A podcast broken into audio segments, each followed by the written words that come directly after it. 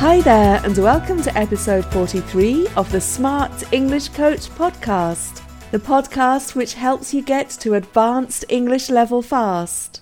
Here's a question for you Imagine you have to give a business presentation in English.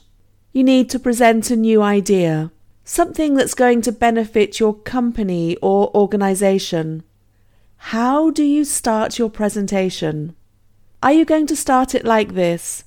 Hello, everyone, and thank you for coming to the presentation today. As you know, my name is blah blah blah, and I'm the blah blah blah.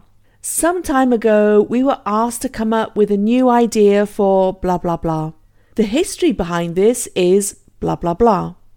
Or do you start your presentation some other way?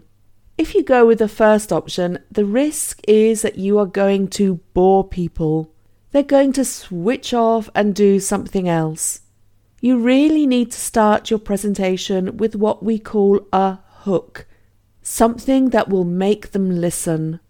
And this is the secret of making an impact when you speak English. There are plenty of times when we need to make an impact. When we give a presentation, when we make a speech, for example, at a wedding or on stage when we introduce new ideas, for example, when we start a training session, and even when we write a CV. In all these occasions, we want people to pay attention because it's often the beginning or the end that people remember most. So, some ways that we can make an impact when we start a presentation. Number one, we can start with the result. For example, Here's how we brought in X amount of business in just one month. Or, I'm going to show you how we used a new technique to increase our market share by over 20%. Start with the result rather than giving the background first. I've seen many presentations where the speaker described why they started doing something, how the project started, and then they didn't give the results until the end of the presentation. Instead, your hook can be the result. That's going to interest people enough that they continue to listen to you. Second idea ask a question. Now, you can do this by asking a direct question to your audience. For example, Can I get a show of hands?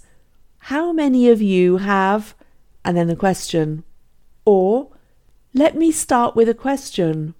Another way you can do this do you want to know, for example, do you want to know how to hire the right people every time? And then you could continue, our method might be surprising.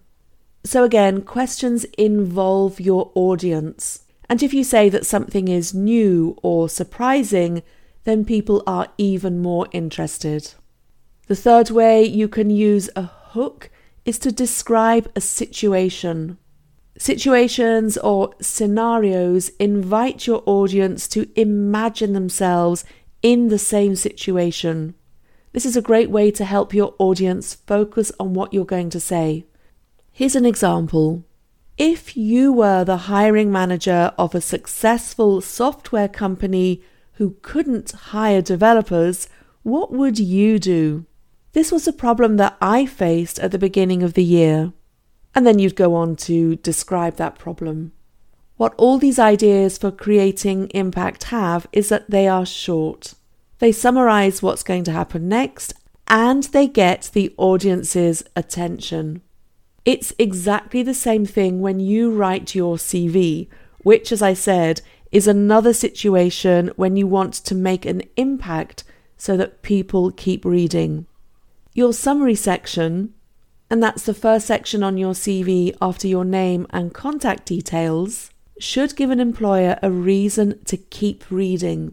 It should give a very short summary of you, your background, strengths, and an achievement so that the employer wants to read further for the details. So here's a short exercise for you. Can you summarize your career so far in just three or four sentences? Can you include a couple of keywords, and those are the important words in the job description, and an idea of what you do best? For example, I could write, English teacher with 20 plus years experience and expertise in online teaching, curriculum development, and Cambridge exams.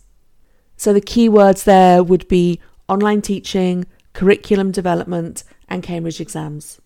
And can you also put in a career highlight or an example of where you made an impact?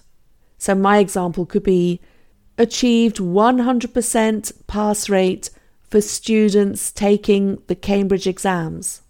Can you also include your language proficiency? For example, bilingual in French and English.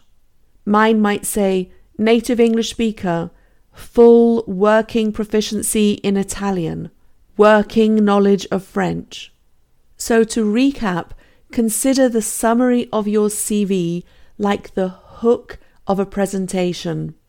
It has to make an impact for people to keep listening to you or to keep reading your CV. By the way, if you would like help writing your CV or LinkedIn profile in English, check out my training course, English for Your Career. I show you how to write every section of your CV so that it has impact and authority. All the details are on the site smartenglishcoach.com slash CV. I hope you found this episode useful. I know that the idea of giving a speech or presentation in English can make people anxious. But if you create a hook, then your presentation will have impact. The audience will listen to you with attention, and then your presentation will go more smoothly. Many thanks for listening. Don't forget to subscribe so that you never miss my tips. To do this, just go to the page smartenglishcoach.com and then scroll down. Speak soon.